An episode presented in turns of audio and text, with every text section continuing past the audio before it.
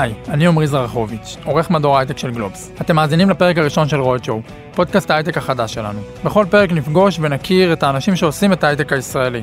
יזמים, משקיעות, מנהלים, חוקרות וקובעי מדיניות. איפה הצליחו, איפה טעו, לאן ההייטק הישראלי יכול לצמוח, ומה ייקח את ה-Start-Up Nation לשלב הבא.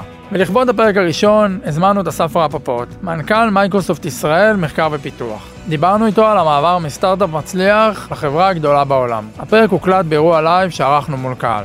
האזנה נעימה. איתי אסף רפפורט, הוא מנכ"ל של מייקרוסופט מחקר ופיתוח. אז uh, אסף בן 35, גדל ברמת אביב, נלך כרונולוגית, הוא התחיל תואר ראשון בזמן הבית ספר, לא עלינו. הוא הסלים אותו בשירות בתלפיות, הוצב ב-8200, השתחרר, עבד שנתיים בחברת ייעוץ מקינזי, ואז הוא הקים סטארט-אפ עם עוד שני חבר'ה, אה, שנקרא אדלום, ב-2015, סליחה, 2013. הסטארט-אפ פעל שנתיים וחצי, הוא גייס 50 מיליון דולר, ונמכר ב-320 מיליון דולר, אם אתם רוצים את הרשמי, אז במעל 300 מיליון דולר. זהו, ואז הוא התחיל במייקרוסופט, הוא ניהל את הפעילות, ותוך כמה זמן אה, היית במייקרוסופט לפני שמולדת לתפקיד? שלוש וחצי שנים סך הכל, ואחרי שנתיים. אחרי שנתיים. בעצם הזמן הזה שבו אתה אמור להחליט, האם אתה... כאילו, הזמן שהתחייבת למייקרוסופט? בדיוק הזמן, זה יצא, זה יצא דומה, אבל אני אגיד רגע את, את, את האמת, קודם כל החלטתי שדבר ראשון שאני רוצה להישאר במייקרוסופט, ותקופה אחר כך אה, קיבלתי גם את המינוי, אבל לא היה קשר, זה היה החלטה שהחלטתי בנפרד, ואחר כך גם גדלתי לתפקיד הזה. אז נדבר על זה, אנחנו... אמ, קודם כל אני רוצה... אמ, אמ, מכולנו להודות למייקרוסופט, מייקרוסופט החליטו שהם אה, רוצים לשלם על השתייה חינם, אז כל הגילוי הנאות, הייתי חייב. קודם כל, איפה הכלבה? אה, מיקה בעבודה. לא סתם, מיקה בבית עכשיו. אה, לא ידעתי שמותר להביא אותה לפה, אבל, אה, אבל כן, מיקה מככבת. הייתי לפני כמה חודשים במרכז פיתוח, נפגשתי עם הסגנית של אסף, ואז ראיתי את מיקה. שאלתי איפה אסף, אמרו לי אסף בחו"ל. אז מה מיקה עושה פה? לא יודע, היא כלבה של המרכז. כן, זה, זה האמת שזה נכון, מיקה, מיקה בטוח מבלה במרכז בישראל יותר ממני, היא מגיעה כמעט כל יום לעבודה, ולפעמים אני בחו"ל, ועדיין... באוטובוס? היא מגיעה באוטובוס, כן. כן. אה, טוב, אז אני אתחיל דווקא לא מההתחלה, אנחנו כן נדבר על המסלול שעשית מהסטארט-אפ למנהל מרכז פיתוח של החברה הגדולה בעולם, אבל אני אתחיל דווקא מנקודת זמן לפני שנה, אה, בדיוק, אה, שבה הייתה בישראל מה שכונה מחאת הפונדקאות או מחאת הלהט"בים. אה, ומייקרוסופט בעצם החליטה שהיא משלמת 60 אה, אלף שקל, אם אני זוכר נכון, לכל עובד החברה שרוצה, אה, שרוצה לעבור תהליך פונדקאות או שרוצה להיכנס לתהליך פונדקאות. למה? אני אתייחס אולי יותר לשאלה הגדולה יותר, למה מייקרוסופט בישראל לוקחת חלק בתקופה האחרונה, בשנים האחרונות, בהרבה מחאות, בהרבה, יש לנו, תופסת תפיסה חברתית אה, בישראל, אה, בין אם זה מחאת הפונדקאות או אלימות נגד נשים שהיה, או אפילו לאחרונה זה שינוי תפיסה שאנחנו מנסים גם להוביל של העסקת עובדי קבלן. הראייה שלי, ואגב זה ראייה של מייקרוסופט בעולם בכלל, זה שעם הכוח של חברה שגדלה ומייקרוסופט אה, זכתה להיות, גם זכתה לאמון מאוד מאוד גדול מהלקוחות שלה ומהציבור אה, ועכשיו אה, החברה עם השווי הגדול ביותר בעולם, אבל עם הכוח הזה ש, שיש לחברה יש אחריות מאוד מאוד גדולה. והאחריות הזאת היא מן הסתם, אנחנו רואים אותה אגב, מייקרוסופט משתפת בהרבה מאבקים שקשורים לערכים שלה בארצות הברית. והחיבור הזה לישראל הוא, הוא חיבור שהוא, שהוא קריטי לא רק בגלל שמייקרוסופט זה חשוב לו בערכים, זה יותר מזה, זה משהו שנבע מ, מהעובדים שלנו, וכמה חשוב להם אה, להיות חלק מהחברה שהם נמצאים פה. בסוף, אתה יודע, אנחנו מדברים הרבה פעמים על אה, בועת ההייטק, על, על הניתוק, על אה, הקטר הזה שצומח ומוביל את הכל, אבל בסוף כל אחד מאיתנו חוזר לחברה הישראלית, לאיפה שאנחנו נמצאים, זה, אנחנו חיים את, אה, את החברה שלנו וחלק ממנה. והחשיבות של החיבור, גם אם זו חברה גלובלית, אה, שנמצאת 30 שנה בארץ, להתחבר באמת לחברה הישראלית ולקחת חלק עם הערכים שלה ועם האג'נדה שלה ולהשתתף אה, בפעילויות האלה ולהשתתף כחלק אה, ולנסות אפילו להשפיע, לשנות את החברה, זה משהו שהוא לגמרי באג'נדה שלנו ובאג'נדה של, ה, של העובדים שלנו. אני חושב שאנחנו גם נראה את זה הרבה יותר חברות נוספות. אגב, הדוגמת הלהט"בים היא היא דוגמה מצוינת. שבאמת לראות, זה, אני חושב שזה לא, לא הסיפור אם מייקרוסופט נתנה 60 אלף שקל או לא, אני חושב שזה באמת לראות את כל החברות, או מרבית החברות הגדולות, אלה שבאמת יכלו לקחת עמדה, פשוט לוקחות עמדה, ו, וזה היה אחד הדברים, אחד הרגעים הבאמת מרגשים לראות אה, חברות שהרבה פעמים נמנעו אה, מלהתעסק אה, בנושאים חברתיים ונמנעו מהדברים האלה, מתחברות, ואני מאמין שאנחנו נראה את השינוי הזה הרבה, הרבה יותר. ולא תמיד מייקרוסופט תוביל, ואנחנו נראה חברות אחרות מובילות את זה, ואנחנו נשמח להיות שותפים ב, בעוד אני, פעילויות. אני רוצה להקריא ציטוט של גיל שווד, מייסד מנכ"ל ו, אה, מייסד ומנכ"ל חברת צ'ק פוינט, שהוא נשאל למה הוא לא הביע עמדה בנוגע למחאת הלהט"ב, ואמר, אה, אין לנו שום דבר נגד, נגד המחאה, נהפוך הוא, אני מכבד זכות של כל עובד להפגין. חרטנו על דגלנו שוויון, אבל אני משתדל לא להיכנס למעורבות בסוגיה שלא קשורה לעסק שלנו. ואני רוצה להבדיל בין דעותיי האישיות לתפקידי כמנכ"ל, וגם אמר שיש מאבקים מכל קצוות הקשת הפוליטית, שעם חלקם הוא מסכים במאה אחוז, אבל הוא לא רוצה להיות במצב שהוא יצטרך להביע עמדה לגבי כל דבר. בבוקר רגע יש לי שאלה, ושבוע שעבר היה את מחאת האתיופים, עכשיו, אני לא אומר מה אתה אמור, האם אתה אמור להביע עמדה או אתה לא אמור להביע עמדה, אבל אם הבעת עמדה שנה שעברה, אז, וגם הבעת עמדה במחאת הנשים על אלימות נשים, אמ, אז אין לזה סוף, זאת אומרת למה לא הבעת מחאה שבוע שעבר? אמ, והדבר השני, השאלה השנייה הוא שיש, אמ, אתה מנכ"ל ויש לך 1,500 עובדים תחתיך אמ, ואתה, לא כולם מסכימים עם אותם ערכים ובעצם אתה יוצר פה איזשהו אתגר ניהולי שאני לא יודע אם, כאילו, איך, איך, אם, כשיודעים איך נכנסים אליו אבל לא כל כך יודעים איך יוצאים ממנו אה, אז אני, אני אתחיל בגיל, קודם כל אני, אני מאוד מכבד את, ה, את ההחלטה של גיל ו, וכמו שציינת גם מייקרוסופט וגם לנו יש אה, מחאות צודקות ומוצדקות שאולי ברמה האישית אני, אני הייתי לוקח חלק בהן, אה, ואולי אני גם אקח חלק בהן, אבל החברה זה אולי פחות המקום שלה. אני אגיד ש... אגב, ש... חלקן שנו... וחלקן שנויות במחלוקת. רובן שנויות במחלוקת, אני אגיד, זה קשה, קשה מאוד למצוא קונצנזוס במדינה כמו שלנו, עם הסביבה הגיאופוליטית שלנו, אז, אה, אבל, אבל אני חושב שהמטרה שלנו היא אף פעם לא לחפש קונצנזוס, זה לא, אני לא חושב שהערכים שלנו נמדדים על ידי זה שמעכשיו צריך להשתתף בכל מחאות וזה עכשיו אנחנו הכי ערכיים או דברים כאלה. הגישה שלי... אז זהו, זה הנקודה, אה, כל, כל הפעילויות שקרו, ואני חושב שזה מה שבאמת מדהים, ואני חושב שזה גם המצפן הטוב ביותר, אף אחד מהדברים האלה לא הייתה ישיבת הנהלה, שהתכנסנו וישבנו הנהלת אה, אה, מייקרוסופט בישראל ואמרנו בוא נצביע רגע על המחאה הזאת, האם היא לגיטימית לפנינו, היא לא לגיטימית, זה דברים שצמחו מלמטה, זה היה פשן ותשוקה של העובדים שלנו לקחת חלק מפעילויות, לרתום אחריהם ארגון שלם, זה, אתה יודע, כמו שאנחנו מפתחים טכנולוגיה, אנחנו לא יושבים בהנהלה ואומרים זה הכיוון ועכשיו כולם צריכים להתיישר, אלא הדברים גדלים מלמטה. גם הדברים שהם לא טכנולוגיים, גם הדברים שהם לא רק, אה, אה, אתה יודע, חדשנות טכנולוגית, אלא דווקא הדברים שמתחברים, שחשובים והם בפשן של העובדים שלנו להתחבר לקהילה, הם מאוד מאוד לגיטימיים. ולחלק השני של השאלה, של מה נכון ומה לא נכון... רגע, תראה... אז איך זה נוצר? זאת אומרת, איפה המעורבות שלך נכנסה? אז כל, אה, כל, כל אחת מה, מהשת, מה, מהפעילויות התחילה ממקום אחר, אה, בין אם זה אפילו מחאת אנשים שנתתי אה, הרצאה לעובדים חדשים שבדרך כלל מגיעים למייקרוסופט, אני נותן הרצאה ב, ב, בדרך כלל ברבעון הראשון, ובסוף ההרצאה ניגשו אליי שתי בנות, ואמרו לי, לא יודע אם שמעת, לא יודע, לא יודע אם קראת, אבל אנחנו רוצות לשתף אותך בתחושה שלנו, ומה אנחנו רואות, למשל, אה, באלימות נגד נשים, והאמת שלא הכרתי ולא לא, לא קורא המון עיתונים, אה, ולגמרי, ואמרתי להם, התחלנו לחבר את זה לאנשים שאחראים על למשל diversity and inclusion במייקרוסופט, והם פשוט רתמו אחריהם ארגון שלם למה אנחנו רוצים לעשות, וזה אגב הייתה השתתפות במחאה אחרת, זה לא היה, לא היה פה מענק למשל, או לא היה דברים, אלא לקחנו עמדה אה, מוסרית אחרת, שהיא מחויבות שלנו לקחת אותה. אה, אז, וזה הדבר שלדעתי הכי מדהים, זה בסוף, בסופו של דבר הדברים שצומחים מלמטה, וכן תואמים את הערכים שלנו. ואז אה, יוצא מצב, אני לא הולך לספור את מספר אה, העובדים אה, יוצאי קהילת אתיופיה שיש לך בחברה, אבל בוא נגיד עובדים שלא מיוצגים בתעשיית הייטק, לא חסרים כאלה, או כאלה שלא מרגישים בנוח לבוא למנכ"ל ולהגיד לו בוא נעשה, כי לא ננתח את זה עכשיו, וזה לא קורה.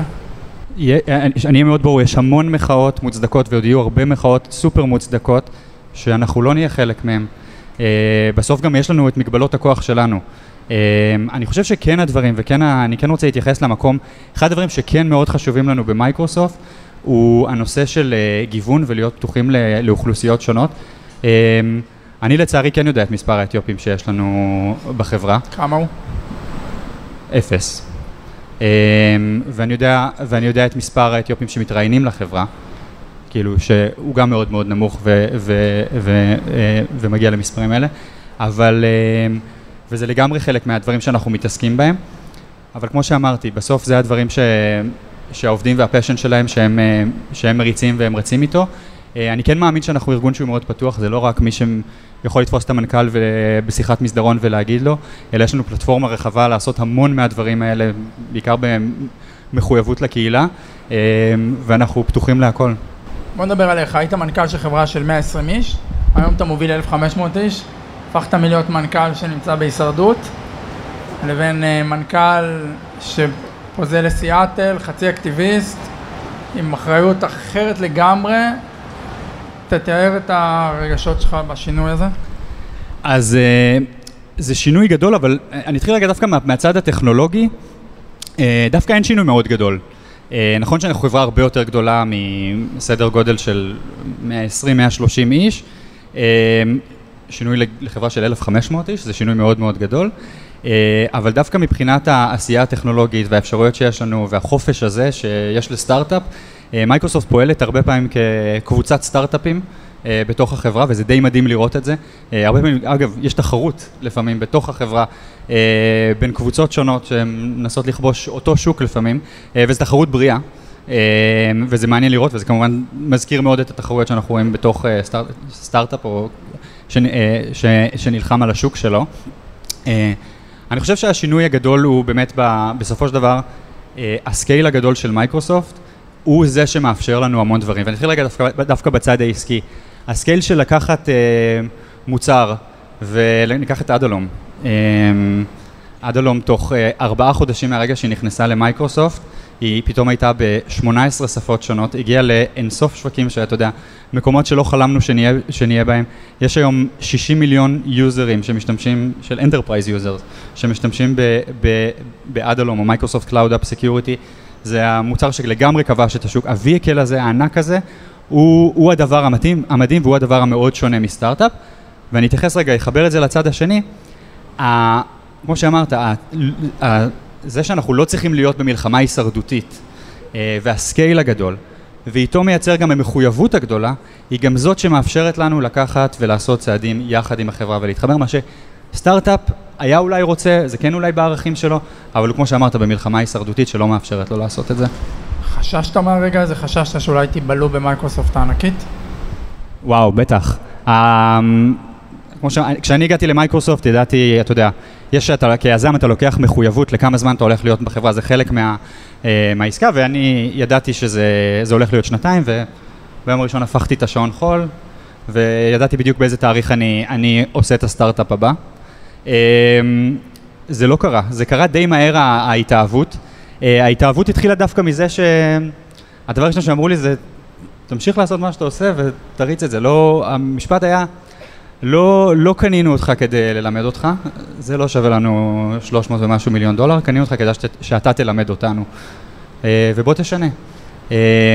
הפגישה הראשונה שלי עם, עם סטיה, שהוא מנכ"ל מייקרוסופט, ממש חודש אחרי הרכישה, הוא אמר לי, אסף, you are here to break the rules.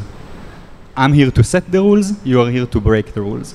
Uh, וזה רוח שאתה יודע, רוח מדהימה שמנכ"ל בא ואומר, אני זה שקובע את הכללים ואתה הולך לשבור את כולם. כאילו זה, זה רוח מדהימה ואמפאורמנט uh, מדהים.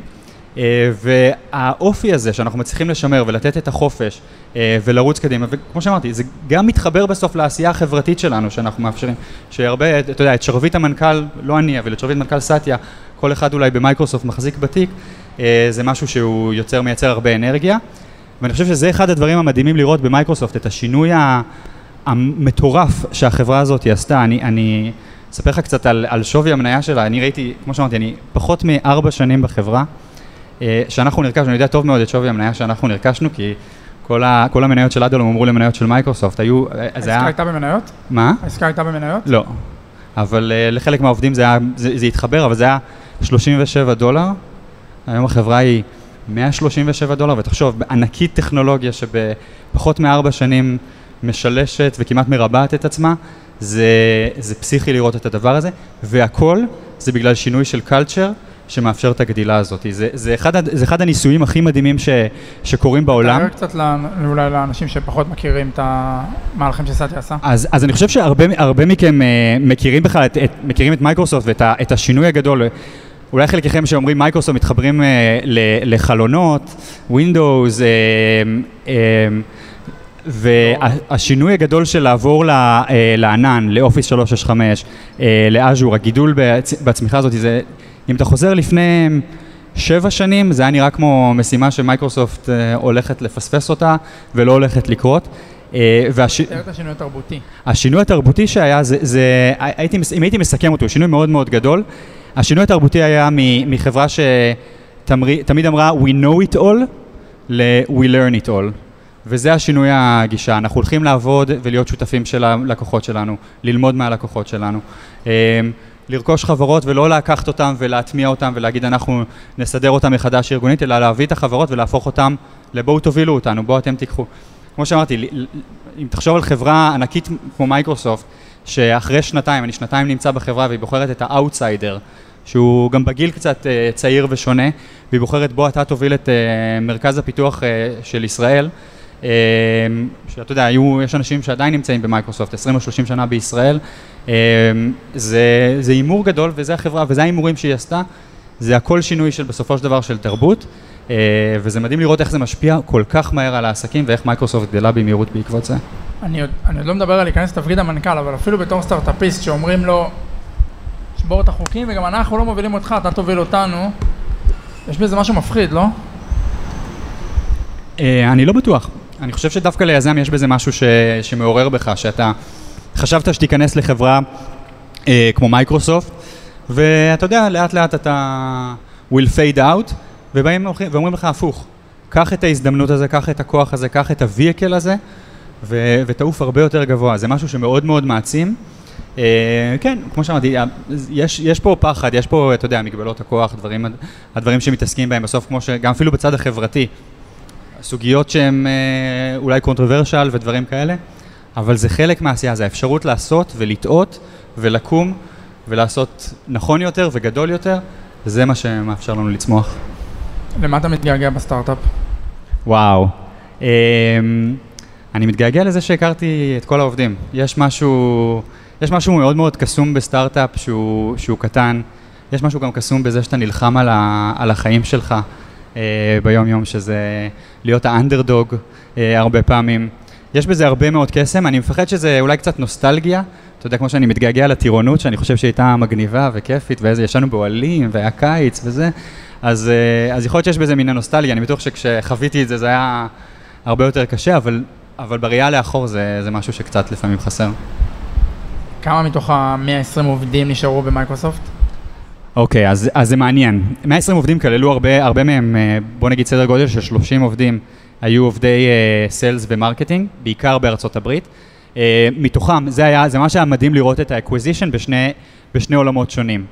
איך uh, מצד אחד יש לנו סדר גודל של 90-100 עובדים שהם engineers, אה, יושבים בתל אביב, מרכז פיתוח פה, מצד שני אה, עובדי sales, כולם בארצות הברית, בשבעה סניפים שונים, אה, כשה headquarters בסן פרנסיסקו, תוך שנה כל השלושים נעלמו, תוך שנה 90 אחוז מהעובדים אה, נשארו ב engineering.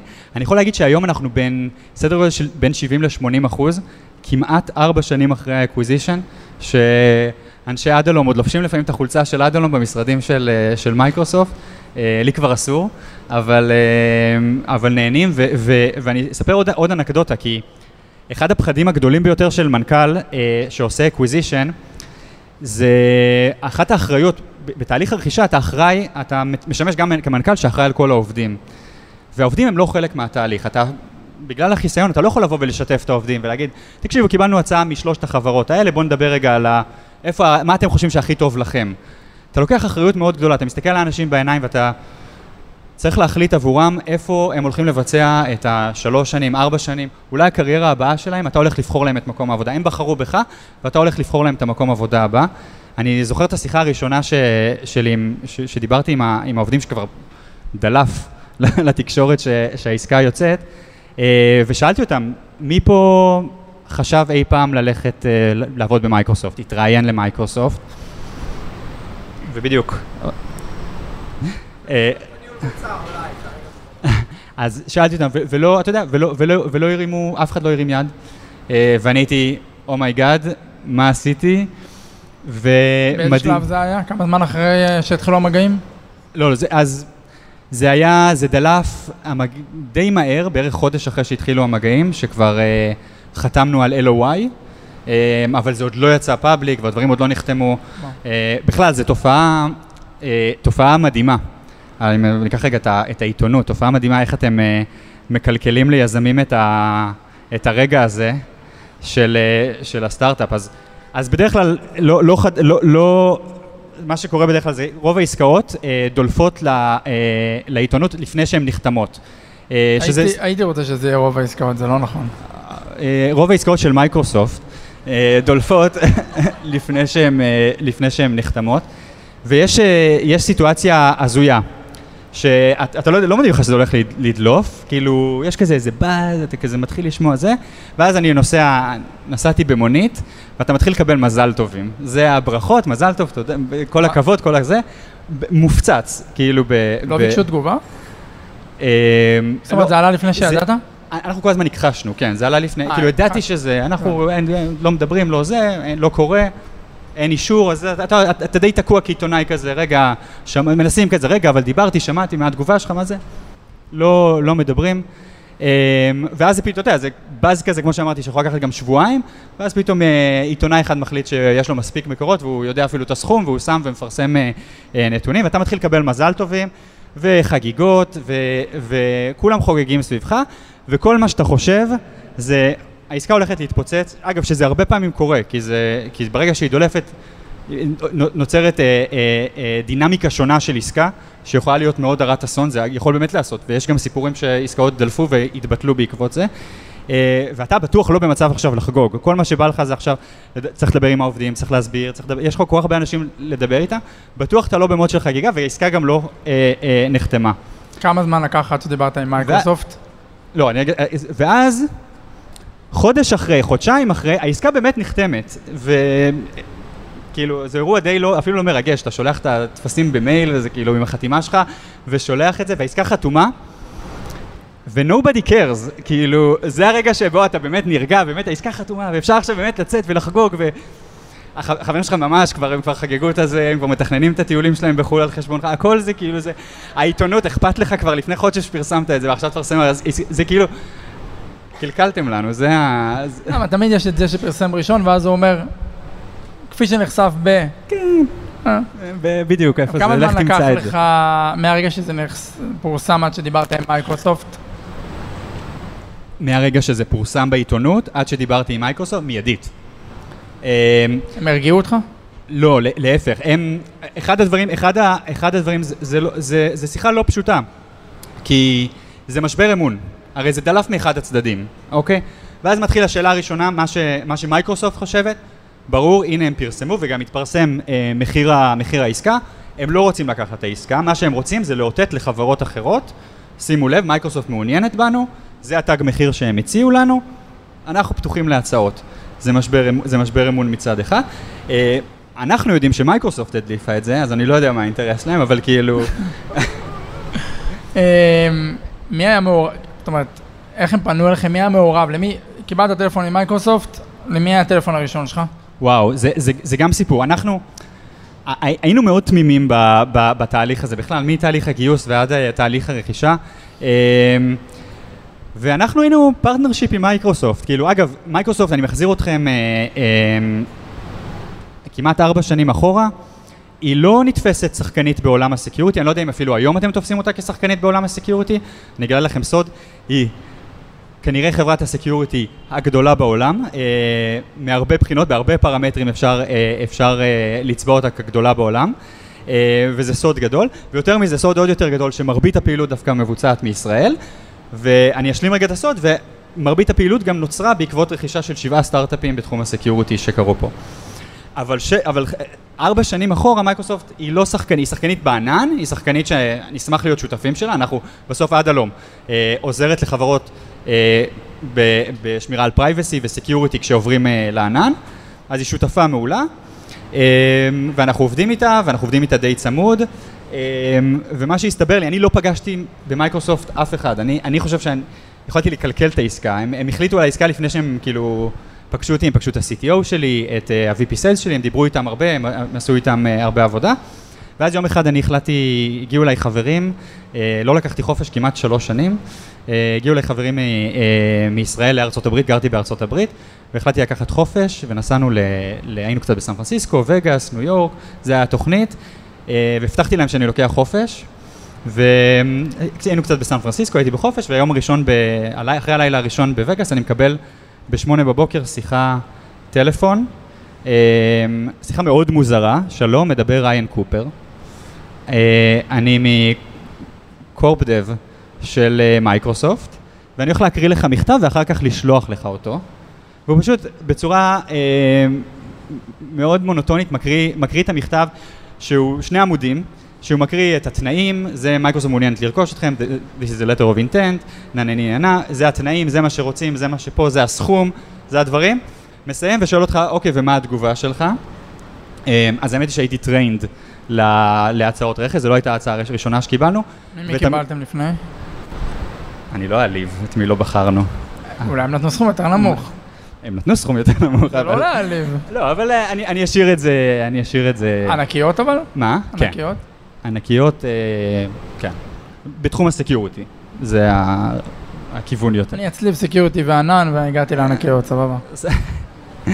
אה, אז, אז אה, מה שאגב, לכל יזם שמקבל הצעת רכישה, התשובה, תשובת הספר היא, אני מאוד מוחמא מההצעה, אבל אני לא מעוניין בה. וזה לא משנה מה המספר שיש שם, זה התשובה שאתם תמיד צריכים, לדעתי, זה התשובה, זה התשובה שצריך לענות. אה, כן, כן לפרגן, כן לקבל, לתת הערכה למה ש... לחברה שבכל זאת מחליטה לרכוש אתכם, אבל אין שום עניין בהצעה. אה, ואז... אה, הם תמיד מתקשרים ומקריאים את המכתב הזה? אני, אני לא... קנו אותי פעם אחת, אז כן. אז אני מניח. ואני לא זה שעושה את השיחות ליזמים כשקנינו סטארט-אפים אחר כך. אבל, אה, ואז התחיל באמת אה, שיח, התחיל שיח, יש תחזור אלינו תוך 48 שעות, אנחנו לא חוזרים אליהם תוך 48 שעות, אה, ומתחיל בעצם דינמיקה של, של משא ומתן, המחיר עולה, זה פתאום הופך להיות, רגע, אולי זה כן מעניין, ואז המחיר עוד קצת עולה, ו... ואנחנו... מתי אתה משתף את המשקיעים?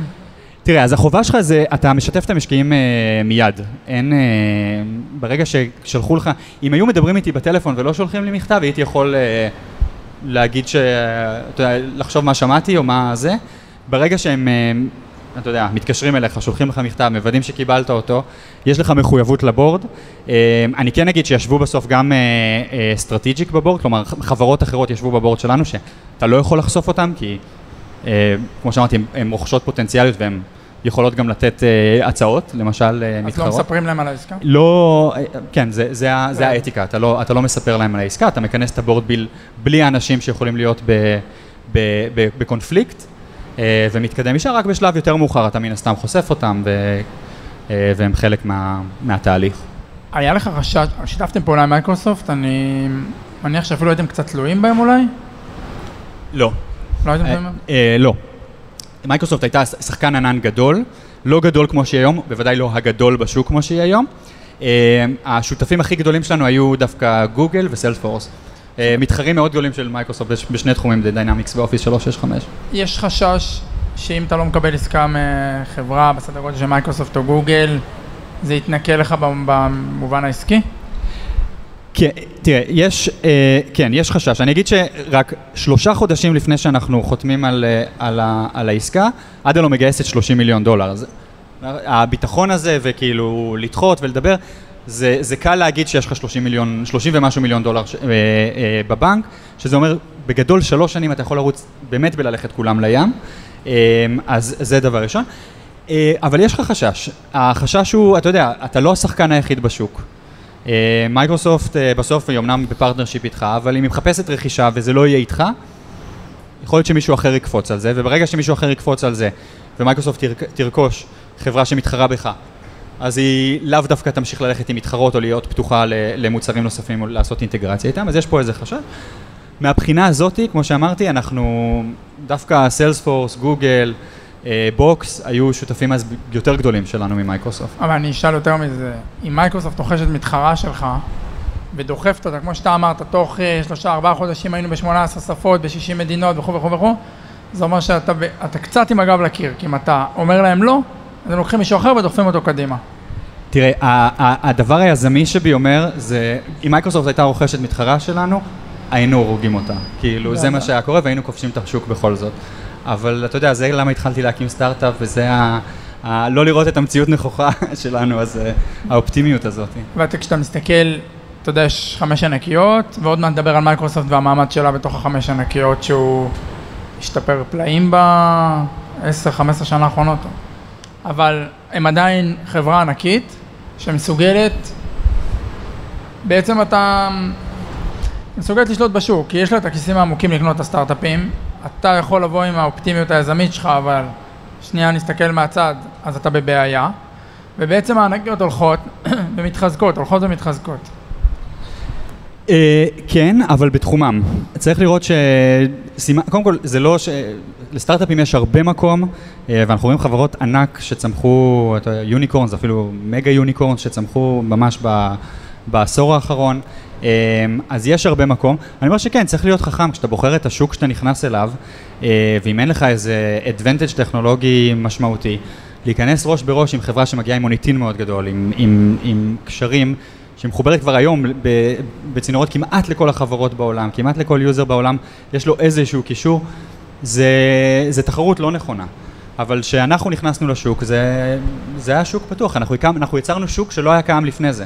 אה, ואגב, יש חברות שגם שווה להת... להתחרות מולם, שאתה יודע, הם, הם איכשהו איבדו בדרך את האפשרות לחדש, הם, הם מאוד לגאסי, הם לא מצליחות לרוץ קדימה, ויש סטארט-אפים שנכנסים לשוק קיים, שיש בו אינקמבנט מאוד גדול, אבל שהוא זז כל כך לאט, שהיתרון הגדול שלך בזה שאתה קטן ויש לך סטארט-אפ ויש לך כסף שאתה יכול להשקיע אותו איך שאתה רוצה ומהר, אה, שהרבה פעמים לחברה גדולה זה קשה לעשות, אפילו במייקרוסופט לפעמים זה קשה לנו יותר לעשות, והרבה פעמים העדפה שלנו היא להסתכל דווקא בשוק ולראות את ה... לתת דווקא לסטארט-אפים לצמוח, לגדול, או לשתף איתם פעולה ו- ולצמוח יחד איתם וזה קורה, או לרכוש אותם במעלה הדרך. אני חושב שהסימביוטיקה הזאת היא מאוד מאוד בריאה, ורואים את זה בארץ, איך, איך הרבה, דווקא בארץ זה מאוד בולט, איך הרבה חברות רב-לאומיות, שלא היה להם שום נוכחות בארץ, הגיעו לארץ מזה שהם רכשו סטארט-אפ, הסטארט-אפ נרכש, הם גדלו פה והם פיתחו עכשיו פתאום, אה, אתה יודע, פיתחו את, ה, את הזרועות שלהם לעוד מקומות, לא רק להגדיל את הסטארט-אפ הזה, אלא פתאום פתחו מרכזי פיתוח שעושים הרבה הרבה יותר דברים אה, ומגדילים את האקוסיסטם, והם מביאות אחריהם עוד משקיעים שמגיעים לארץ, והמשקיעים האלה משקיעים בסטארט-אפים שאחרי זה גדלים. יש פה איזה מעגל אה, מאוד מאוד בריא בתעשייה. אני יודע שהרבה פעמים מבקרים, קל, אנחנו נורא קופצים תמיד, למה לא נקים עוד צ'ק פוינט, או למה, למה לישראל אין את הנוקיה הישראלית, שפעם היה כיף להגיד, זה היום... פחות, אבל, אה, אבל אני חושב שהרבה מהדברים, אתה מסתכל על, אה, על איך מייקרוסופט גדלה בתחום ה security בארץ, איך פייסבוק הגיע לפה, איך גוגל גדלה משמעותית ב- בישראל, זה הסטארט-אפים הקימו את זה, זה כאילו הרבה מקומות, הרבה ממקומות העבודה ומהחוזק של, של חברות הרב-לאומיות קרו על ידי רכישות סטארט-אפים, אז יש הרבה רכישות סטארט-אפים שלדעתי יצרו אפקט הרבה יותר גדול מאשר אם היו ממשיכות עצמאיות. אני לא בטוח שלעד הלום זה, זה הסיפור, אבל אני יכול להעיד על בוודאי חברות אחרות שזה הסיפור מאחוריהן. אה, נחזור עוד כמה דקות לתפקיד של חברות רב-לאומיות אה, בישראל, אבל אני רוצה שתפרשן לי שנייה, מייקרוסופט לפני 10-15 שנה הייתה החברה הרעה שכולם שנאו, שכולם אהבו לבקר, ואז יצא מצב שנוצרו עוד ארבע ענקיות אחרות, אפל, פייסבוק, גוגל ואמזון שסופגות את כל האש מייקרוסופט נשארת די נקייה. אני אגיד על זה שני דברים. אחד, מייקרוסופט היא נקייה, אבל היא גם החברה הגדולה בעולם, זאת אומרת, אי אפשר להגיד שזה פגע בה בשווי שוק. אבל אני אשאל, יכול להיות, זה נכון שבעצם כל אחד פה יש לו מוצרים של, של מייקרוסופט, יש את הווינדוס ויש את זה, אבל המחשב הנייד לא הפך להיות מה שהסמארטפון הפך להיות, זאת אומרת המחשב הנייד לא עוקב אחרי המיקום שלך, המחשב הנייד שלי לא יודע שאני נמצא פה עכשיו כמו שהסמארטפון שלי נמצא. ובשאר המוצרים של מייקרוסופט הם לא B2C, זאת אומרת הם לא פונים לאזרח, יכול להיות שיש אה, בעייתיות, אני לא יודע, אני שואל, שיש בעייתיות במוצרים של מייקרוסופט פשוט הם לא נוגעים לצרכן הפרטי, או שמייקרוסופט היא, היא החברה הנקייה. אז, אז זה שינוי מאוד מעניין, זה, זה מרתק. קודם כל, אני, אני ראיתי, אתה יודע, אני באתי כמעט אחרי שהשינוי כבר uh, קורה, אז, אז אני מבפנים יכול, אתה יודע, אני שומע מורקים על מה היה קודם. Uh, אני חושב שקודם כל הש, השינוי קרה בפנים, uh, וכמו שאמרתי, אפילו החוויה שלי כיזם שמגיע למייקרוסופט, uh, אני מגיע מהסיליקון וואלי וחוזר לארץ, ואני מקבל מחשב ממייקרוסופט, ונותנים לי מקבוק. ואני כזה, למה מקבוק? כאילו, מה, אתה יזם, סטארט-אפיסט, מהסיליקון וואלי, היינו בטוחים שאתה רוצה מקבוק, וכאילו, ואני כזה התחלתי לשחק איתו, ואחרי חודשיים לא הצלחתי להשתלט עליו, ועברתי לסרפס, אבל האמירה למה הזאת... זה, למה הסיפור הזה משקף בעיניך? הוא, הסיפור הזה, הוא, הוא קודם כל מה שהוא משקף זה את, ה, את הפתיחות של מייקרוסופט ל... אנחנו, גם אם אנחנו, אם אתה רוצה להשתמש במתחרים שלנו, יש, עד היום אגב, עד הלום למשל רצה על לינוקס, היום זה, כאילו, זה, אנחנו נמשיך לרוץ על לינוקס, ו... כש... פעם הייתה מוקצה במייקרוסופט. שפעם הייתה מוקצה, אבל יותר מזה, אנחנו באנו והשתמשנו ב MongoDB ו Elasticsearch ו sorry אם אני מקלל פה אנשים, אבל, אה, ואחר כך, והיה מוצרים של מייקרוסופט שהתחרו בזה, ועד לשנה האחרונה, שהמוצרים של מייקרוסופט לא עקפו את, התוצא, את התוצאות ואת הביצועים של מוצרים אחרים בשוק, עד הלום לא זז, היא השתמשה בטכנולוגיות של מתחרה, שילמה, מייקרוסופט הייתה שולחת צ'קים למתחרות שלה, לשלם על הטכנולוגיה שאנחנו משתמשים, וזה across the board בכל דבר.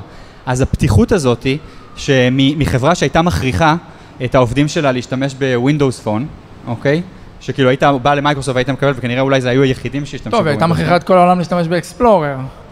אה, כן, זה היה תקופה, זה היה תקופה שהיית מכריח, באמת, זה היה תקופה מזה שהיית מכריח את העובדים שלך, ואולי ככה מנסה להכריח את הלקוחות שלך ואת השוק, למקום שאפילו את העובדים שלך אתה לא מכריח להשתמש במתחרים שלך או להשתמש בטכנולוגיה מתחרה, או תעשו מה שטוב ומה שנכון לכם, ותגדלו. ואנחנו, וככה אתה רואה איך, איך, איך החברה בפנים משתפרת, ואיך פתאום, ספציפית השתמשנו במוצר שפותח בארץ, במתחרים של מוצר שפותח בארץ, ואיך זה המריץ את הקבוצה להבין ולעבוד איתנו מה חסר ואיך אנחנו משתפרים ואיך לבנות את המוצר יותר טוב, עד שבסוף הם זכו והיינו הביגסט פאנס שלהם.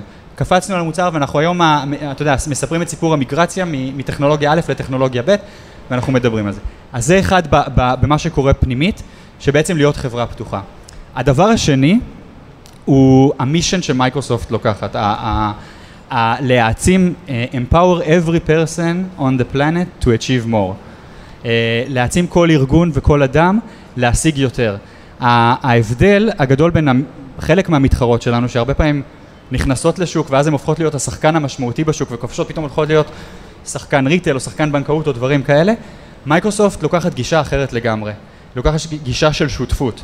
השותפות הזאת היא גם עם ה consumer, כלומר כשאתה משתף איתנו מידע או שהמידע שלך אצלנו בענן או דברים כאלה, אתה לא, אתה לא המוצר שלנו, אוקיי? אנחנו דואגים לך ב privacy.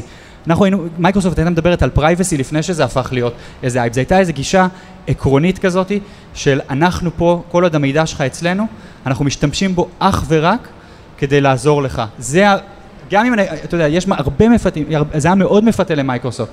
המון מידע מייקרוסופט רואה ויושבת עליו, וביליוני אה, משתמשים ש, שבעולם שמשתמשים במוצרים ומייקרוסופט מחזיקה את המידע שלהם, זה, רואה חברות אחרות גדלות ועושות business model על להשתמש במידע הזה אה, הלאה, והיא מוותרת על זה והיא ממשיכה בקו מאוד ברור, כשזה לא היה פופולרי וזה לא היה כזה חשוב, ואני חושב שאהדת הציבור קנינו, היא קנתה כשהיא בחרה, עשתה את הבחירות האלה, את אהדת הלקוחות שלה, ה enterprise, היא זכתה שהיא בחרה להיות שותפה שלהם ולהגיד להם אנחנו באים לא כדי, לא בסופו של דבר שנתחרה בתחום שלכם, אלא אנחנו נעזור לכם ונעצים אתכם להתחרות במתחרים שלכם. אני חושב שהעמדה הזאת של שותפות, בין אם זה עם הצרכן הקצה או בין אם זה הלקוחות, היא זו שעשתה את השינוי. וכמו שאמרתי, הוא התחיל בפנים. בדבר הקטן הזה, בלתת לסטארט-אפיסט שמגיע את המחשב שמתחרה בסרפס שלה, כי היא חשבה שזה מה שהכי תרצה. במקרה שלי היא טעתה, אבל, אבל אבל זה מה שהיא עושה. תגיד, אמ, בעצם הרבה כשמדברים על מייקרוסופט, מדברים הרבה על ניהול. בגלל השינוי הזה, אגב, אה, סאטיה הגיע מבפנים, זאת אומרת, זה לא מנהל שצמח הרבה שנים. כן. מה למדת על ניהול בש... בשנתיים האחרונות? שנה וחצי. וואו, אמ, זה, זה מאוד שונה, אני אגיד רגע, עוד אחד מהדברים ששונים ב, ב, בין סטארט-אפ ל, ל, למנכ"ל מרכז הפיתוח, זה סטארט-אפ אתה אחראי, כמנכ"ל סטארט-אפ אתה אחראי קצה לקצה על הכל, ובעיקר יש לך את הנושא של sales, marketing, דברים כאלה שממש מדווחים אליך ואתה אחראי על הדברים האלה. אה, בצד של ה engineering, אה, למרות שמייקרוסופט היא מאוד engineering led, אתה, אתה, יש הרבה תחומים שאתה הופך להיות אה, מנהיג, ב, מנהיגות influence.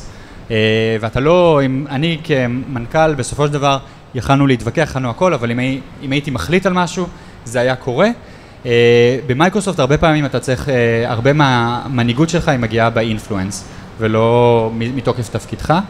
זה ניהול מאוד מאוד מעניין, כאילו אני, אני חווה את שני העולמות, כאילו, אבל uh, זה שריר שלא היה לי קודם, זה שריר שלגמרי הוא, הוא מרתק בפני עצמו, אתה הרבה פעמים יכול להשיג הרבה יותר בניהול באינפלואנס, בניהול כזה סוג של ניהול מטריציוני, uh, מבלי, אתה יודע, to intimidate ולייצר דווקא שותפות, uh, אבל זה שריר שלאט לאט אני מפתח, אני עוד לא, עוד לא שם לגמרי, ואני אני חושב שזה גם אחת הסיבות שאני נשאר במייקרוסופט, אני לומד, uh, לומד את השריר הזה, שאם מחר אני עוזב, ל, אתה יודע, לסטארט-אפ, יש מצב שהוא יתנוון, אבל אני צריך לחשוב איך אני באמת מנצל אותו ל, ל, לדבר הבא שלי עוד. אמ, יש לך תובנות לגבי ניהול של אה, דור ה-Y? בעצם המנהלים היום מתחילים להיות יותר צעירים. אה, וואו, כן. אה, יש המון, אני חושב שהרבה הרבה, הרבה נכתב על זה. אני חושב שאחד הדברים שבתפיסה שלי, שקצת יצא לי לשנות במייקרוסופט, היא, הרבה פעמים היינו מדברים על קריירה, בואו אלינו וכאילו, איזה קריירה אתה יכול לעשות ודברים כאלה. התפיסה שלי השתנתה הרבה יותר לבוא אלינו, תעשה שנתיים, שלוש, פרק, ואז תבחר, יכול להיות שתבחר בנו שוב, יכול להיות שתלך ל, תלך למתחרות שלנו, שזה גם בסדר, יכול להיות שתעבור, אני, התפיסה שלי שמישהו צריך להישאר, אני חושב שמעטים צריכים לבוא למייקרוסופט ולהישאר הרבה שנים. כאילו, זה, זה, מעטים, מעטים מהאנשים שזה יתאים להם ל-20 שנה. אוקיי, אני חושב שחלק זה יתאים להם רק לשנתיים, שלוש, חלק זה יתאים להם לשש שנים. אני אופתע לראות מישהו שזה אמור להתאים לו לכל כך, שזה יהיה בול בפוני כל כך הרבה בקריירה, פעם אחרי פעם אחרי פעם הוא יבחר במייקרוסופט. ואני חושב שהמעבריות הזאת, היא לראות בן אדם שאני אני תמיד אומר להם שהם עוזבים, שהם עוזבים את מייקרוסופט, הם מבחינתי עושים רילוקיישן. עושה רילוקיישן לגוגל, אתה תחזור משם, תביא את התובנות, תביא את ה-DNA, ואני רוצה את זה. וזה אחד הדברים שהם, שאני מאוד מאוד מאמין בהם, שהשינויים האלה, בסוף ההפריה הזאת של אה, סטארט-אפיסט שהצליח או לא הצליח ונשאר ב corporate ומביא DNA מסוים, או מישהו מקורפורט שהולך ומקים סטארט-אפ או מצטרף לסטארט-אפ בשלבים כאלה או אחרים, זה סופר, כולם מרוויחים מהעולמות האלה, אנחנו לא מפסידים, יש, הטאלנט, אתה צריך לדאוג להביא את הטאלנט הטוב ביותר, וגם אם הוא עוזב אותך, אני חושב שאחד הדברים שלמדתי את זה, שכאילו, תמיד זה, זה, זה הסתכלתי על 8200, אה, לעומת למשל ה-NSA או דברים כאלה, יחידה מדהימה, מגיעה מגיע להישגים טכנולוגיים מדהימים, אבל אתה יודע, אחרי, שלוש שנים אחרי שהשתחררתי, אם אני הולך ל-8200, אני כנראה לא מכיר אף אחד, ו- והם לא מכירים אותי, וכמו שאמרתי, מעטים הם אלה שמתאים להם להישאר, להיות סגן אלוף, ואחר כך אלוף משנה ודברים כאלה, מעטים הם אלה שנשארים. זה המעט, ומרבית החברה מחליפה את ה-DNA שלה, כאילו, כל שלוש שנים זה מחליף. וזה היה מבחינתי מדהים לראות איך, איך 8200, כאילו עם תנאים די קשים לכאורה, שמגייס את הטאלנט הכי טוב, אבל כל שלוש, ארבע, חמש שנים הוא לגמרי מתחלף ופלאש דאון. אמ, איך, איך בתרבות כזאת אתה מייצר את אחת היחידות הכי חדשניות, שאחר כך מייצרת, אה, שהופך, שהיא שם דבר בעולם. אתה יודע, היום אפילו בארצות הברית אתה נכנס לכל חברה, אתה אומר, שמו, אני מספר שאני משמונה כי מבינים מה זה אומר. איך היא עשתה את זה? אני חושב שחלק מהמודלים האלה ש, שראינו דווקא בצבא, שהם מודלים מוזרים, אני מאוד מאמין בהם שאפשר ליישם אותם. למי שלא היה ב-8200? לא, מה שדיברתי, ש, שלא חובה להישאר, ואתה יודע, הידע יישאר אבל רק איך על אתה. משאיר את הידע? הרי כל הזמן אנשים מתחלפים לך. ו- וזה עובד, והידע נשאר, ואנשים מתחלפים, ואנשים אחרים מגיעים, ו- והידע נשאר, וכמו שאמרתי, לא כולם מתחלפים כל שלוש שנים, והדברים נשארים, ו- והדבר הזה עובד, ואנשים חדשים מגיעים, ודם חדש, ומביאים גישה אחרת, ומחשבה אחרת. זה... תגיד, באיזשהו שלב, אה, בשנתיים האחרונות מייקרוסופט נהייתה כאילו, ה... או מנסה להיות החברה המגניבה, או שאמרו הילד הכי אה, מגניב בכיתה, בעצם אני שואל את עצמי, הרי מייקרוסופט הייתה חברה ותיקה, ובטוח היו בה הרבה אנשים שהם נגיד 40, 45 ומעלה וכו', ופתאום מגיע מנכ"ל צעיר, ופתאום מגיע פעילות אקטיביסטיות, ופתאום מגיעים מסיבות אה, מגניבות, וצריך להתחרות על טאלנט. זה לא משאיר קצת עובדים בצד? כאילו, איך אתה מתמודד עם זה? אמ, אז אני אגיד שאני חושב שהשינוי הוא, הוא לא כזה גדול, אני חושב שאולי יש לו אולי נראות יותר גדולה, אה, וזה יותר... אה, אני, אני, אני לא חושב שנבחרתי כי אני, אתה יודע, צעיר, צבעוני וסטארט-אפיסט, אני באמת לא מאמין. לא, אני, אני אומר, לא, אני, אני, אני אומר, זה, זה, לא היה, זה לא היה אג'נדה, כי אני חושב שנבחרתי בגלל כישורים אחרים, אבל אני חושב שזה כן יצר איזשהו תדמית שונה שהייתה קיימת במייקרוסופט. מייקרוסופט לא הייתה, לא הגעתי למייקרוסופט והיו שם כולם אה, סבא וסבתא שלי וישבו וכאילו לתה בארבע עם עוגיות, זה לא, המייקרוסופט הייתה תמיד חברה צעירה, גייסה סטודנטים, היא, היא, היא, היא תמיד אגב האמינה למשל, אני אתן דוגמה משהו שהיא תמיד לקחה סטודנטים כבר בשנה הראשונה שלהם ללימודים, מה שחברות הרבה פעמים מחכות לקחת, הימרה על talent מאוד צעיר בשלבים מאוד מוקדמים. אני חושב שמה שרואים זה קצת יותר visibility החוצה לדברים האלה, קצת יותר חשיפה. אני חושב שה talent לא השתנה, לא נהיה צעיר יותר, לא התבגר יותר. Uh, המסיבות לא נהיו מגניבות יותר או כיפיות יותר, הם תמיד היו... אומרים שכן אגב. זה מה שאומרים. אז מעולה, אני אומר, זה אחד הדברים הכי חשובים, זה אני לא אתווכח אף פעם עם perception, אין ספק שהיא חברה סופר מגניבה וכיפית וכל זה, אני פשוט חושב שזה תמיד היה שם. אמ, בעצם אתם, אה, אתם חברה אמריקאית, עם שור, זאת אומרת, 30 שנה בארץ, 1,500 עובדים, אמ, בעצם גם מה אתם מבחינת אחריות, ו...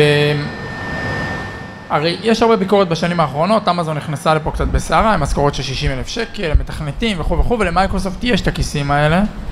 אמ, האם אתם משלמים סכומים כאלה?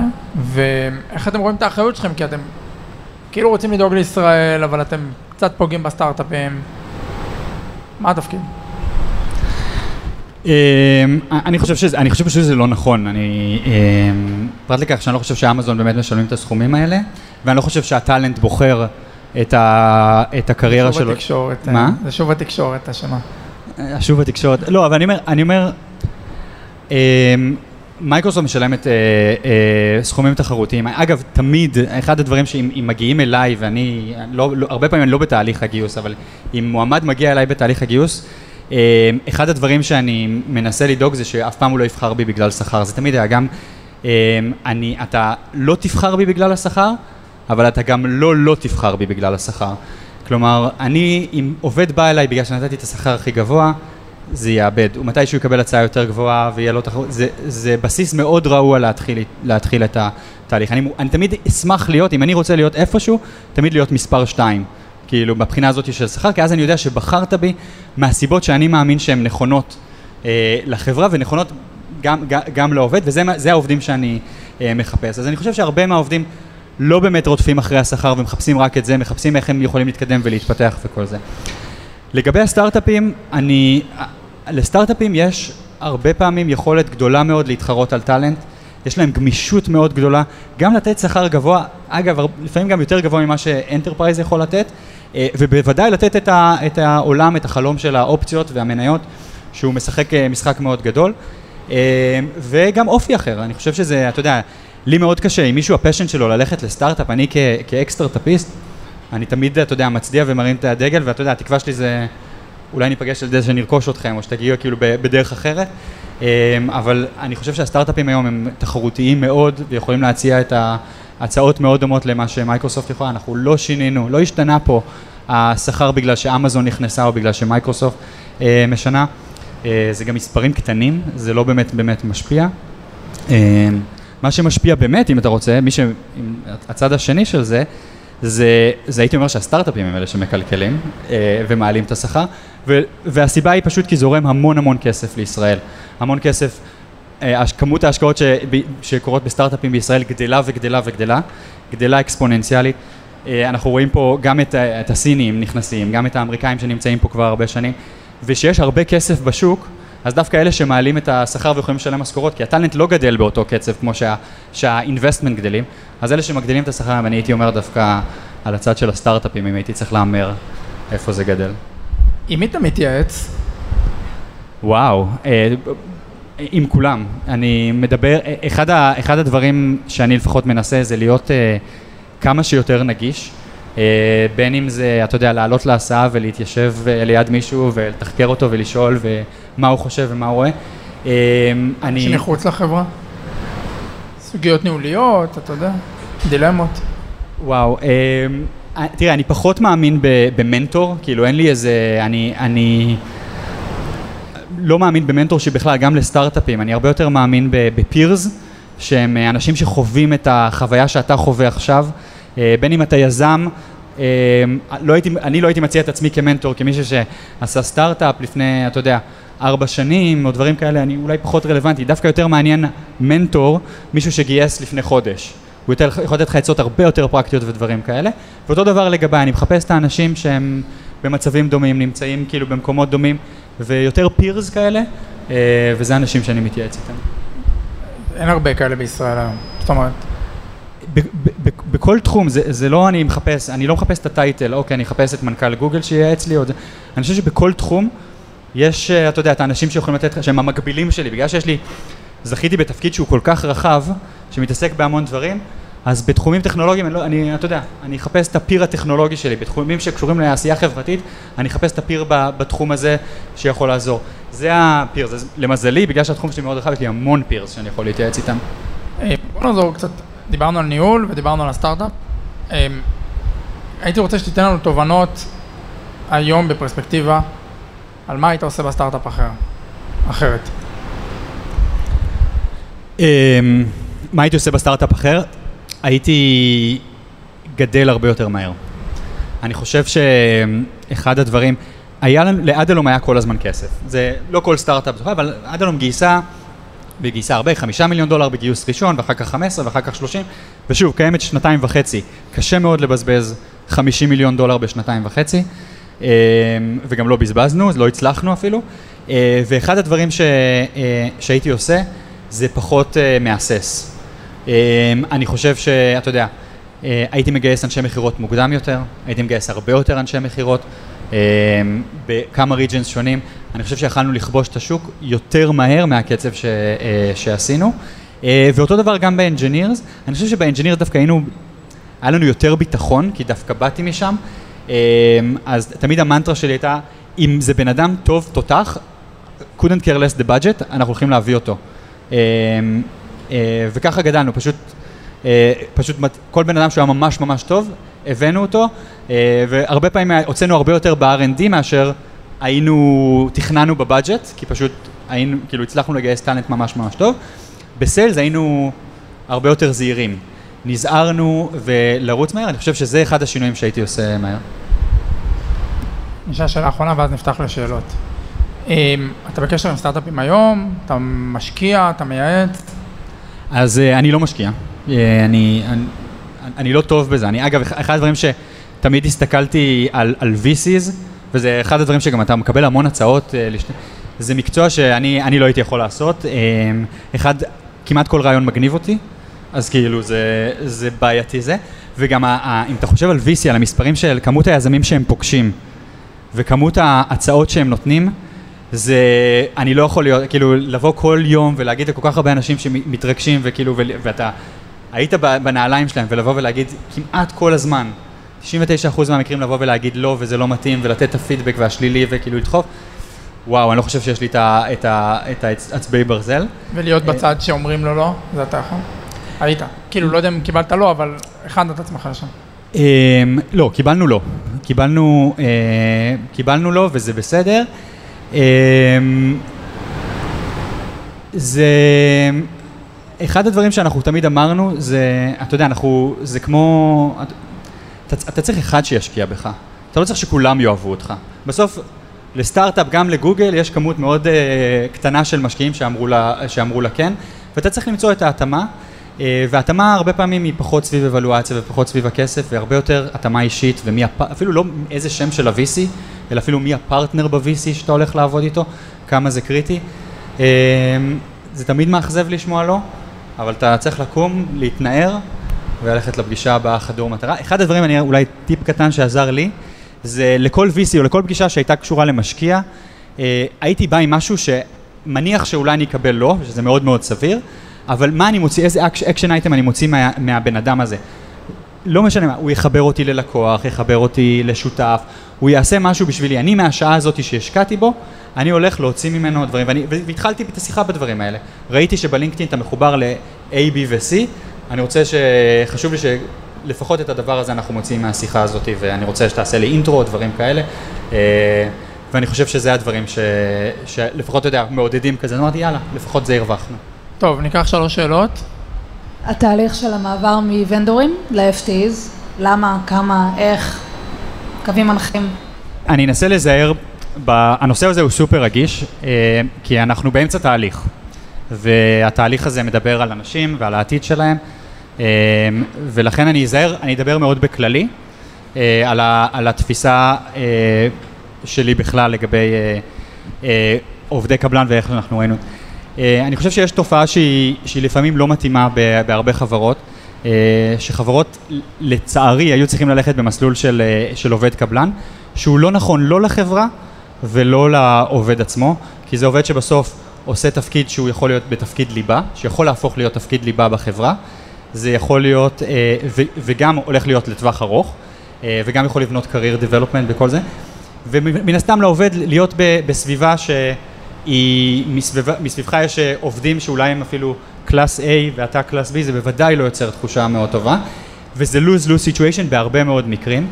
אני אגיד שזה לא איזה רוע לב או דברים, כאילו זה לא מגיעים מחברות ומחליטות בוא נהיה הכי רעים ואיך נעשה את זה, זה הרבה פעמים בחירות מאוד מאוד קשות שהחברות מנ... נאלצות לעשות בישראל, גם בגלל הרגולציה שנעשית פה אה, בארץ. אמ, ואני חושב שהדבר הזה הולך יותר ויותר להשתנות. אני שמח שאנחנו לקחנו איזושהי הובלה בתחום. שוב, תהליך, זה לא הכל בבת אחת, ואנחנו בתהליך מאוד מאוד רגיש וקשה. אבל אמ, מאיפה זה הגיע המעבר לעובדי קבלן? מי יזם את זה? מי חשב על זה? תראה, זה, זה הגיע מזה, ש, מזה שהגענו כסטארט-אפ. זה... הגענו כסטארט-אפ וסיפרו לנו, ואתה יודע, אנחנו, כל העובדים מתגייסים, ואז אומרים לי, אמ, המנהלת משרד שלך, היא הולכת להיות ונדור. וכאילו אתה כזה, מה זה, כאילו, מה זה ונדור? כאילו, אוקיי, מה, מה זה אומר? יהיה לה טאג בצבע אחר. אוקיי. כאילו, טאג בצבע זה כאילו, זה לא משהו שאתה... אמ, ולאט לאט, כאילו, התחלתי לדבר ולהבין, ולראות שזה, יש לזה השלכות הרבה יותר גדולות, כאילו, מהבחינה הזאת. אגב, השלכות חוקיות, זה לא איזה חברה בוחרת ל... בוא נפריט את העובדים או נעשה, זה. באמת השלכות חיקיות לאיך היא צריכה להתנהל עם עובדים שהם לא עובדי החברה. האם אני יכול להזמין עובדים שהם לא עובדי החברה לאירוע חברה? לא, אני, זה, זה, זה לא רוע לב, זה לא זה, אבל אם הוא לא עובד חברה אז הוא לא יכול... אז המשחק הבעייתי הזה, ולראות את זה באמת ב, ב, בסיפור מאוד קרוב, שראיתי, אתה יודע, איך אנחנו, כחברה שכולם היו עובדי חברה, זה בכלל בסטארט-אפים, אין, אין את המושגים האלה של עובדי קבלן או ונדורים או דברים כאלה, אה, וחוויתי את זה מאוד על, על, על בסיס אישי ראיתי את החוויה שיכול להיות שאחרת לא הייתי רואה אותה, אם זה בן אדם כמו שאולי דיברת מקודם, שלא יכול להיות פתוח איתי, ושהיה משתף אותי, למה זה יכול להיות אפילו קריטי, שהטאג בצבע אחר מצבע, מהצבע השונה, שמבחינתי זה, מה הבעיה, זה טאג בצבע אחר, הוא קר, אז מה, כחול יותר טוב מכתום, כתום יותר טוב מירוק, אני לא מבין בזה, זה לא, אבל כמה זה נוגע בעובדים, כמה זה משמעותי, החשיפה הזאת למשמעויות של זה, איך אנחנו יכולים להעצים את העובדים האלה, לקלוט אותם, לעשות עשייה שהיא יכולה להיות בליבה שלנו, שלא הייתה בליבה, אבל היא יכולה להיות בליבה שלנו, זה, זה, זה היה מבחינתי משהו שראיתי, זה לקח לנו הרבה זמן, וכמו שאמרתי, זה תהליך ארוך לצערי, אה, אני מאוד אופטימי לגביו, אה, ואני באמת מקווה שנצליח לשנות את זה גם בחברות אחרות, אה, כי זה באמת הדבר הנכון גם לחברה וגם לעובדים, וגם לעובדי הקבלן, זה כאילו משולש כזה. פה אתה מדבר על, אתה מדבר על עובדים שהם עובדים איתך באותה קומה ויש להם tag אחר ותנאים אחרים. עדיין, תקן אותי אם אני טועה, יש למייקרוסופט פרויקטים של עובדי קבלן? יש, יש שירותים שאנחנו מקבלים משירותים חיצוניים מה outsource, וזה ימשיך וזה לגיטימי. אמנם יש לנו עורכי דין פנימיים שהם עובדי חברה, ויש לנו הרבה, מרבית ה legal שלנו נעשה מבחוץ ואנחנו עובדים עם חברות ב outsource או דברים כאלה. ויש את זה בהמון המון תחומים, וזה, בהרבה מקרים זה בסדר. כמו שאמרתי, אני חושב שהמבחן זה האם זה בליבת העשייה שלך והאם זה משהו שאתה אוהב, ואני חושב שכשאנחנו חוטאים לזה, שאנחנו לוקחים עובדי קבלן לעשות אולי משהו שהוא בליבת העשייה או שיכול להיות בליבת העשייה, זה המקום שאנחנו צריכים לקחת אמירה ערכית, אמירה נכונה לחברה, לעובדים שלה ולעובדי הקבלן ולעשות את הבחירה הנכונה במקרה הזה. עוד שאלות? איך נגיד בתור עובד חדש אפשר כאילו לצמוח בחברה ולהגדיל את המשמעות גם עבור העובד וגם עבור החברה ואיך לבחור את המקצוע הנכון שיהיה לי נכון ברמה המקצועית וגם יהיה נכון לחברה? כי אני נגיד מתלבט בין כמה מקצועות ללמוד בין שיווק לניהול מוצר ואני לא סגור בעצמי מה אני רוצה ו... תראה, אני, אני מאוד מאמין בלעשות מה שבפשן שלך, אתה לא יכול, you can't fake it, אמ, וחשוב מאוד שתזהה מה, מה באמת הפשן שלך ומה באמת מלהיב אותך לעשות. אני אומר, מה שכן צריך להיזהר בזה, שהרבה דברים מבחוץ עלולים להיראות, אוי זה סופר, זה התפקיד הכי מגניב ואני רוצה כאילו וואו וזה נראה איזה אה, זוהר כוכבים כאלה וזה, ובאמת צריך לדבר עם האנשים האלה ולהבין באמת את היום יום אה, כי הרבה מהתפקידים שנראים זוהרים הם, הם, הם יכולים מאוד שוחקים, ותפקידים שאולי נראים טריוויאליים או דברים כאלה הם תפקידים שיש בהם המון מקום לחדשנות, המון מקום לביטוי עצמי. אני חושב שמה שכיף במייקרוסופט, ואגב גם בחברות אחרות, זה באמת האמפאורמנט של העובד, זה, זה, אף אחד לא חוסם אותך, תגדל, תעשה, תעשה יותר, בכל תחום, זה לא חוסמים אותך לא טכנולוגית, אף אחד לא, מעט הפעמים שבאתי ואמרתי לא, אל תעשו את זה, כאילו ממש לא, אל, אל תעשו את הדבר הזה, גם אם זה דברים שהם מחוץ לסקופ של העבודה, גם אם זה דברים שהם לא בתחומים טכנולוגיים. אני פתוח ל, לכל דבר, לעשייה שהיא בתוך החברה, בין אם זה בא לנו להרים אירוע עובדים שהוא מהסוג הזה שפונה לאוכלוסייה הזאת שהוא שונה והוא דברים כאלה, וזה צמח מלמטה והם עשו את זה, ו- והם עושים את זה בשביל עצמנו וזה חגיגה ודברים כאלה, ועד דברים שזה שתי עובדות שבאות ואומרות זה הפשן שלנו, זה משהו שבוער בנו ואנחנו רוצות לרוץ קדימה אה, ולשנות אולי מציאות בחברה הישראלית. וזה מה שיפה, שזה פלטפורמה. זה פלטפורמה שבכלל לצמוח, ומה שכמו שאמרתי מקודם, ואתה לא חייב לצמוח שם 20 שנה. אתה יכול לצמוח שם שנתיים ולהמשיך לפלטפורמה אחרת שהיא יותר נכונה, בין אם זה סטארט-אפ או חברה אחרת שאתה יותר מתחבר אליה, וזה נכון לך וזה בסדר, וכאילו, ובאהבה, ואחר כך אולי תחזור ואחר כך אולי לא. זה, זה ההצעה שה, כאילו שהייתי יכול לתת למישהו שמתחיל. עוד מישהו רוצה לשאול שאלה? השאלה שלי קשורה יותר לסיבוב של ההשקעה, למעשה מתי שמייקרוסופט אה, רכשה אותך, אז הייתה, הייתה לך דילמה האם אה, ללכת על העסקה. היום אנחנו מסתכלים על השוק ואנחנו רואים השקעות ענק של 250-500 מיליון דולר וההרגשה שלי שהמשקיעים לא הולכים על הטכנולוגיה הכי טובה אלא על ההזדמנות העסקית. והאם זה לא אמור להשפיע על סטארט-אפים שאנחנו לא נקבל את הטוב ביותר אלא נקבל את הבינוני?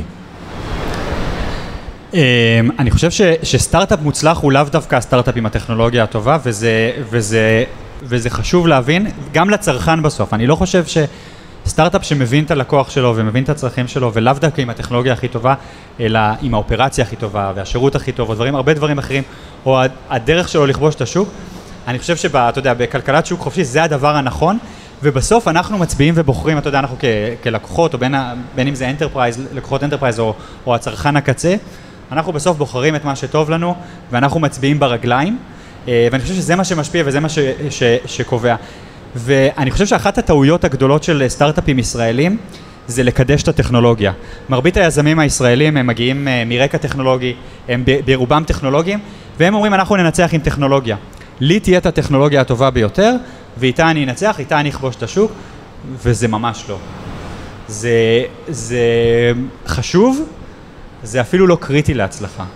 ואני חושב שדווקא יזמי, דווקא המשקיעים שמסתכלים, הם רואים, הם רואים נכוחה את השוק והם מסתכלים ומבינים ש, שיזמים שמבינים את השוק ומצליחים להתחבר לשוק והם אג'ילים ומצליחים לייצר טכנולוגיה, גם, בסופו של דבר גם ייצרו את הטכנולוגיה הטובה ביותר וזו התפיסה שלהם ואני חושב שהיא תפיסה מוצדקת.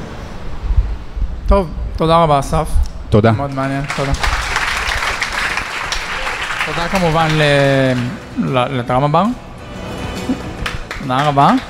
אה, ותודה למייקרוסופט ותודה לאסף.